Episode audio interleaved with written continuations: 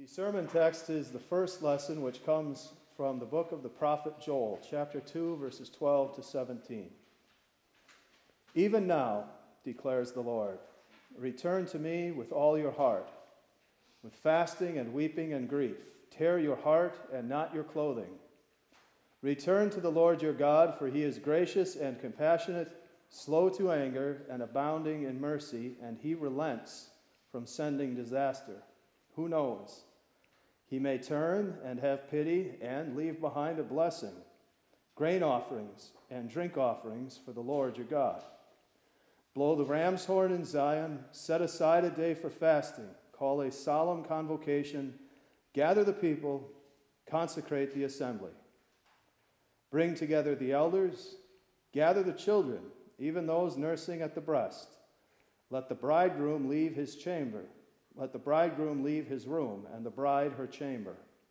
Let the priests who minister before the Lord weep between the temple porch and the altar. Let them say, Have compassion on your people, O Lord. Do not subject the inheritance you have given us to the scorn of the nations. Do not make us notorious among the nations as an object of ridicule. Why should they say among the peoples, Where is their God? The word of the Lord. A lesson from St. John's Revelation, chapter 3. To the messenger of the church in Sardis, write The one who has the seven spirits of God and the seven stars says this I know your works. You have a reputation for being alive, but you are dead. Wake up and strengthen what is left, which is about to die. For I have found that your works are not complete in the sight of my God. Therefore, remember what you received and heard Hold on to it and repent. If you do not wake up, I will come like a thief, and you will not know at what time I will come upon you. The word of the Lord. In the name of the Father, and of the Son, and of the Holy Spirit, amen. By the time the prophet Joel wrote his little book, the nation of Israel had been in open rebellion against the Lord for generations. And true to the old Bulgarian proverb that says fish rot from the head. It was the kings of Israel that led the people into this open, blatant idolatry against the Lord, just outright ignoring the Lord's commands, stealing his worship from the temple and giving it to false gods. Now, the Lord always preserved his remnant, his little flock of believers in Israel, but by this time the rebels far outnumbered the faithful in God's chosen nation. And the Lord sent Joel on a mission to wake his people up. And Joel did it with a threat.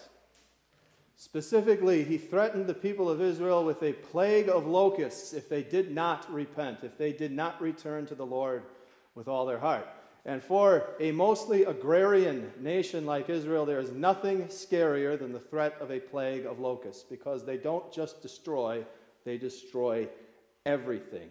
They leave behind nothing but destruction and nothing to eat for a whole year. The only thing scarier than a plague of insect locusts for Israel would be if Joel's threat is figurative. And what he's really threatening is the invasion of an army from a place like Assyria. The Assyrian army was a lot like locusts, they just destroyed everything and left nothing behind. Could have been one or the other, could have been both, but any way you add it up, Joel said, destruction is coming if this nation does not return to the Lord with all your heart. And you might think that it's already too late because Joel is definitely not the first prophet that the Lord has sent with this threat. For generations, the Lord has been sending prophet after prophet to demand the repentance of Israel, and for the most part, those prophets have been met with covered ears and hardened hearts. So you might think it's already too late. But the very first words we hear from Joel tonight tell us that it's not too late. Even now, Joel says, even after all this time, even after all this rebellion, even now, Return to the Lord with all your heart. And ultimately, it's not Joel telling the people of Israel that there's still time. This is the Lord's declaration. Even now, declares the Lord, return to me with all your heart, with fasting and weeping and grief. This is true for all people that if your heart is still beating and your lungs are still drawing air, it's not too late for you. Even now, return to the Lord with all your heart. And it does not matter what amount of rebellion you have shown the Lord so far in your life, no matter what wickedness you have done, no matter what good you have left undone, even now the Lord invites every sinful human being to return to Him with all of our hearts. This also tells us that it's not too late for anyone who's still living in this world, that we are not in a position to write anyone off or declare anyone beyond hope of ever returning to the Lord. Even now, Joel says, there's time. However, the fact that there is still time does not mean that there is time to wait. There is urgency in Joel's call. Blow the ram's horn in Zion, set aside a day for fasting call a solemn convocation, gather the people, consecrate the assembly. In rapid succession, Joel says five times in a row, don't wait. Do it now. Return to the Lord with all your heart. There is still time, but there is not time to waste, and there is not time for anyone to waste, because this call to return to the Lord is for absolutely everybody. No one is exempt from it. Bring together the elders. Are you old? Are you elderly? Then this call is for you. Gather the children, even those nursing at the breast. Even infants are not innocent.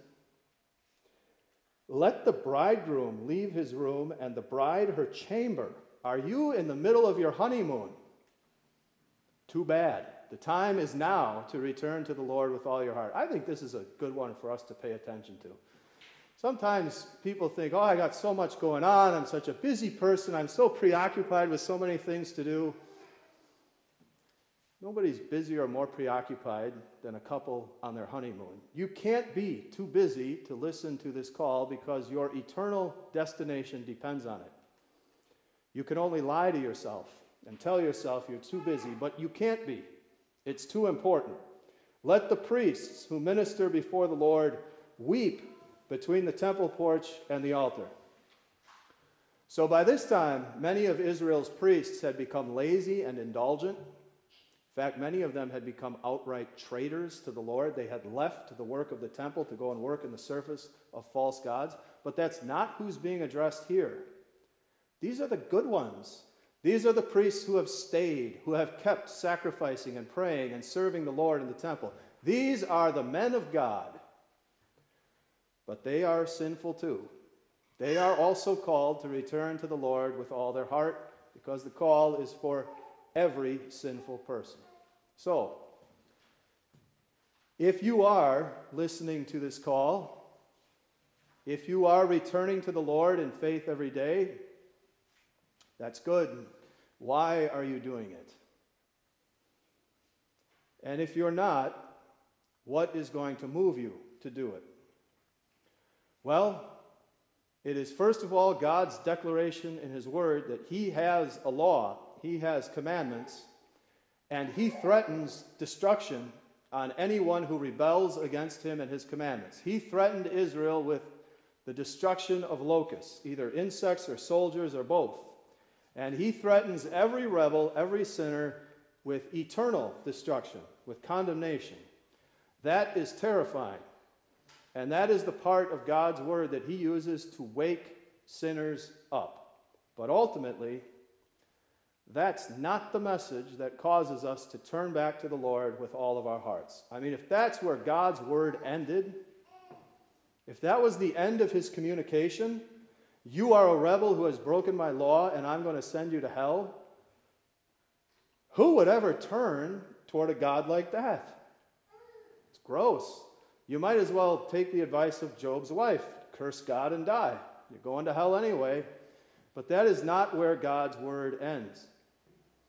He has more to say to us, and the more that He has to say is the most beautiful message there is, and this is the message with the power to turn sinful hearts back to the Lord.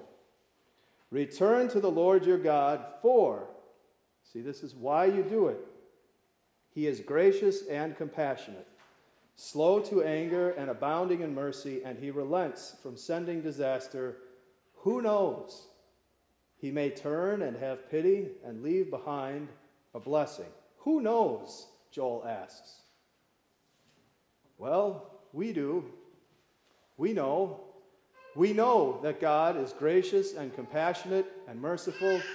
We know it because we have seen it in the work of his Son, Jesus Christ. Grace is love that you do not deserve. And in the work of Jesus Christ, we find grace upon grace from our God. It was God's undeserved love, his grace, that sent Jesus down from the Father's side into the Virgin's womb and then into the manger. And it was God's grace, his undeserved love, that led his Son to live perfectly righteous life, no rebellion at all against the Father's commandment, the righteous robe of Christ that now covers us through faith. It was God's grace, his undeserved love, that caused Jesus to suffer under Pontius Pilate and then suffer the wrath of God on the cross so that we will not have to. God's undeserved love brought Jesus out of the grave so that we also have the promise of a resurrection where we will be free from sin and all of its effects. And it is also God's grace that we get to do what we do here in this sanctuary. It is God's grace to fill our eyes, our ears, and even our mouths with this saving work of Jesus Christ so that we know it and we believe it. God is gracious.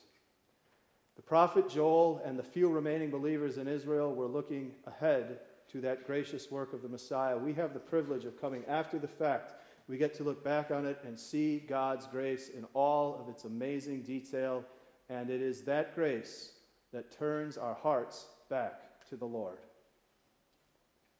Back in the Old Testament, at the time of Joel, when people did this, when they repented, they returned to the Lord, the Lord gave them these outward symbolic gestures of repentance that He wanted them to, to show, like sitting in sackcloth and ashes, fasting, weeping and mourning. My feeling is that most of you are probably a little less expressive than that, and that's okay. God does not demand that New Testament believers do any of these outward symbolic things. You can if you want to, but you don't have to. Earlier in this service, we did a very small one with the imposition of ashes. Those who wanted to could do it, those who didn't want to didn't have to. We also need to be careful about giving the impression that there's some sort of minimum bar of sorrow that you have to clear before you're truly a repentant Christian. There's even one confession of sins that we use in one of our Sunday orders that makes me a little nervous because it says, but I am truly sorry for my sins, as if there's a minimum amount of sorrow that you have to reach, a certain level of grief that must seize the heart, or a quota of tears that you have to weep. God knows what lies inside of each human heart. He knows where there is sorrow for sin, which is simply regret that I have offended my God by rebelling against him. On the other hand, we should also not be surprised if at certain points along the way in our lives we do something that's outwardly so disgusting, or we speak words that are so vicious that it does spill over to our emotions in some sort of outward display of our repentance. If that happens, we don't have to judge ourselves or anybody else as being maudlin or overly dramatic. The important thing is that God has worked sorrow for sin in the human heart. Regret that we have rebelled against Him. And the even more important thing is that God, in His grace, then calls us out of that guilt, out of that sorrow, and out of that regret into his amazing forgiveness in Christ. And as a wonderfully loving God, he leaves an open invitation for his people at all times to return to the cross of Jesus Christ, to lay all of your sin there, together with all of your guilty feelings and all of your regret, and let Jesus wash it away with his blood. And then you get to go forward and free God, and serve God freely and joyfully. You get to rise up in the waters of your baptism every day and serve God in joy, keeping his will freely. Because while God does not require symbolic displays like sackcloth and ashes and fasting and mourning, he does want to see something on the outside from those who have returned with all their hearts. He wants to see the fruits of repentance. He wants to see an improved life. So, for example, if I have been struggling with the sin of stealing, and God, in, in his threat of destruction, works this sorrow in my heart, and then he calls me in his grace and his compassion to turn to him for the forgiveness of those sins, I'm going to turn back then to that sin of stealing, and I'm going to say, no more. The thieving stops, and the money goes back. Or maybe it's something good that God does want to see in my life that hasn't really been there lately. For example, let's say I've been pretty cold and indifferent to the people around me, treating them like they're invisible. If I have godly regret in my heart for that, I have turned to God who is gracious and compassionate. I have received his forgiveness. Then I'm going to turn back and say, there's going to be more of that love of neighbor from now on that God wants to see in my life. So it's a good idea on Ash Wednesday to look at your life honestly and ask yourself what needs to improve? What is it in my life that needs to come more in line with God's Word? And whatever it is, show the fruits of repentance. The very beautiful thing about it is that God's grace, His compassion, His promise of forgiveness, that's the most powerful thing there is to help Christians produce those fruits. So, for example, if it's stealing, when I come to that temptation, again, I will say, God is gracious and compassionate. He has been gracious to me.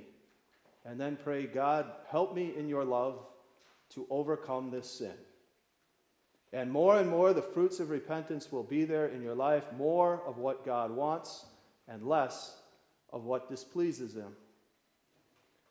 And finally, we should notice that Joel does promise in these verses that God blesses richly those who do return to Him with all their hearts. Do not subject the inheritance you have given us to the scorn of the nations. Do not make us notorious among the nations as an object of ridicule. See what Joel is promising here to a repentant Israel is that the Lord is going to reward that by relenting, by drawing back this destruction that he had been threatening. And Joel also says the Lord will leave behind a blessing so that we can give him even bigger and better offerings. The Lord blesses those who return with all their hearts. He blesses you. You are blessed knowing that your sins are forgiven and that you have the promise of heaven. Because this is how amazing God is. Not only does he pull back the threat of destruction in hell, he replaces that with the promise of life in heaven that never ends. You are blessed to be able to leave all of the guilt and the shame of your sin at Jesus' cross and be able to serve God joyfully and freely. He blesses you by giving you the confidence, knowing that you are His child and you will be His child forever. And then on top of that, God blesses His people in many other ways too. He might make you rich, He might bless you with material wealth or not kind of think that's one of the more overrated ways that God blesses his people. He might give you something way better than money. He might give you a spouse who loves you. He might give you children and grandchildren who love you. He might give you career success. He might give you lots of friends.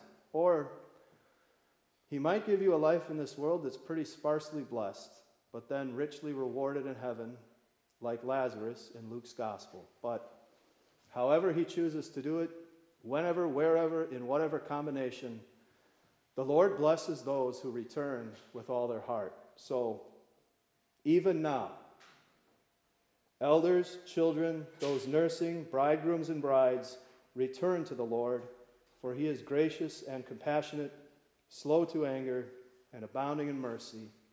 Amen.